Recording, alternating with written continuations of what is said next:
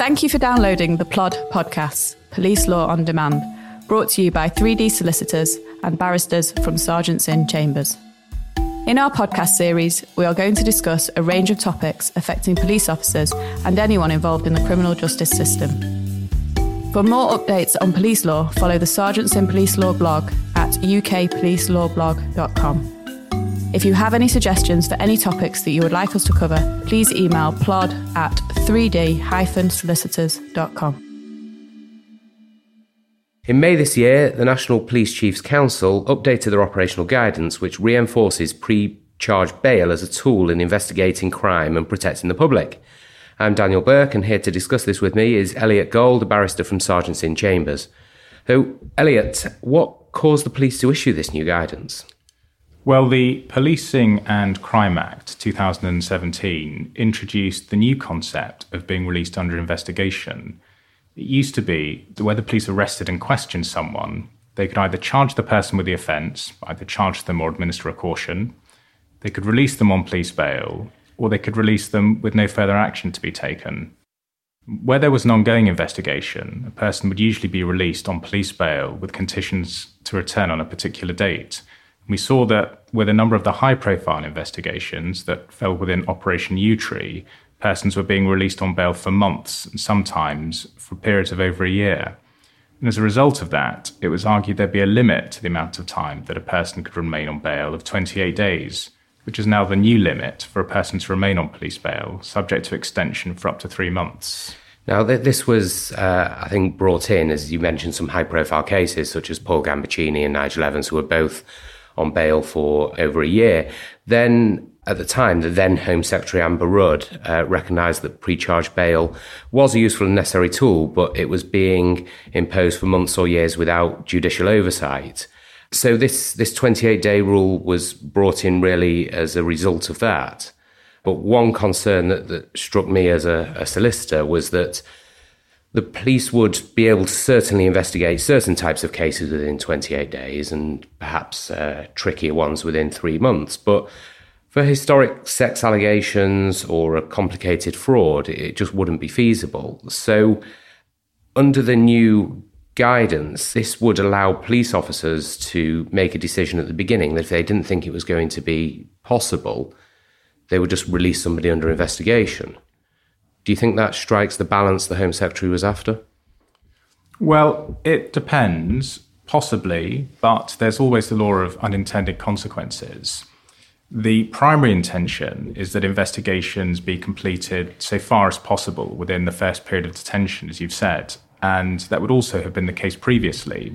Custody sergeants would have had to have determined whether conditions for releasing a person on bail were met. But for more complicated investigations, that simply won't be possible. And in most of those instances, a person will now be released under investigation. And we might come to this in a moment. There still remains the option of releasing a person on police bail, on pre-charge bail, whether that's for the purpose of the investigation or for the Crown Prosecution Service to make a charging decision. But now, following the in-custody investigation process, the investigating officer will now have to consult with a custody officer to determine whether a person should be released on bail or whether they should be released under investigation. And that will require the performance of risk assessments to ensure that in cases concerning vulnerable complainants or witnesses, proper protections can be put in place that take account of their requirements and needs. Her Majesty's Inspectorate of uh, Constabulary and uh, Fire Services carried out a review of bail use. Now, they found out in the six months following the introduction of the seventeen Act, the use of bail fell by seventy-five percent and sixty-five percent in domestic abuse cases. So based on those two figures, it seems to me we either had too many people on bail previously, or it's now been taken to the other end of the spectrum and not enough people are on bail because there is a presumption, I understand, in favour of being released under investigation. So what concerns should police officers have, especially custody sergeants and reviewing officers, to make sure it's being used appropriately? Well, it's right that Her Majesty's Inspectorate did review the use of police bail, and what they found was that in the six months following the new provisions in the Policing and Crime Act, the use of bail fell by seventy-five percent. And the most concerning part is that it fell by sixty-five percent in domestic abuse cases. The falling of bail by seventy-five percent is no surprise because the presumption is to release under investigation, and so the use of police bail naturally would fall. But there may be a concern, and in fact there is a concern, which is why new guidance has been released, that proper consideration to releasing persons on bail and bail conditions where vulnerable adults are required is perhaps not being given sufficient uh, care or consideration. The intention, of course, is to ensure that people don't remain subject to police bail conditions for months and possibly for years. And certainly the new process of releasing a person under investigation does achieve that, or rather it achieves them not being on conditions for such a long period of time. But what that, of course, does mean is that people may be released under investigation where either they or potentially vulnerable complainants may be waiting a considerable period to know what's happening with the investigation and potentially without the specific protections that bail conditions provided. Because the protections are then effectively taken away from the complainants in the cases. They don't have the protections, uh, for example, of a suspect not being able to contact them. Now, in my experience, the police still won't tolerate any improper behaviour by a suspect, and warnings will be received, but it may not as quickly lead to somebody being remanded in custody for breach of conditions as it would under bail conditions. Yes, well, I think that's undoubtedly right. When a person is now released under investigation, a custody officer must make it explicit to them that there remain the offences of witness intimidation, of perverting the course of justice, or of harassment, and that they will be liable to arrest if they commit such offences against either complainants or witnesses in the case. But it is, I think, fair to say that the police may be more reluctant to launch fresh investigations into what are fresh criminal matters, rather than deal with what previously would have been breaches of bail.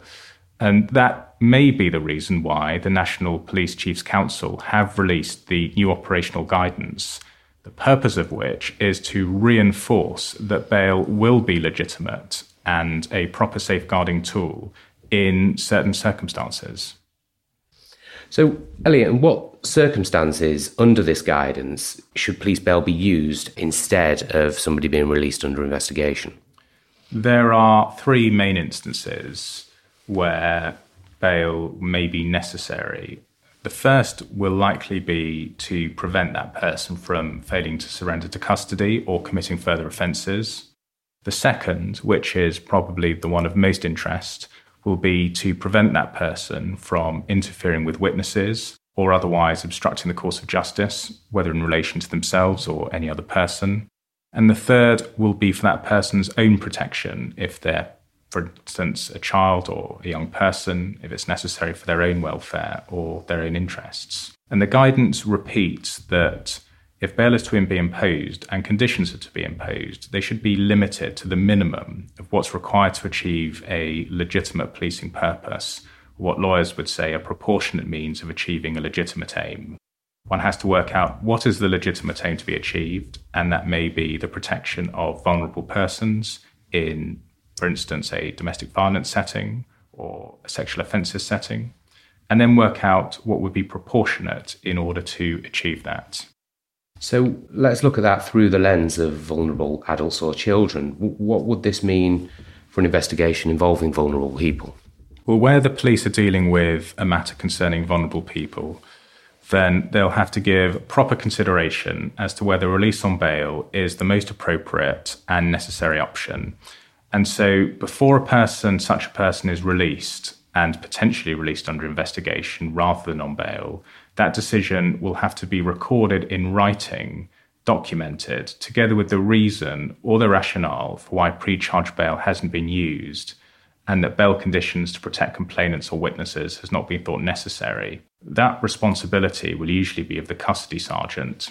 As part of that process, the custody sergeant should consult a detective inspector, and they can, if appropriate, record the observations of the detective inspector either on the custody record or the investigation log. And it may also be that the investigating officer can assist in the completion of those assessments. If an assessment is dreadfully wrong, what sort of liability would this create? Well, that may depend upon what inevitably flows from that. For instance, if it is an incorrect assessment and a person goes on to commit further offences, that could potentially give rise to a liability under, say, Article three or potentially Article two of the Human Rights Act. You'll be aware, of course, that in matters of negligence, the police aren't liable for decisions that they make in terms of their investigations, and that's likely also to apply to this.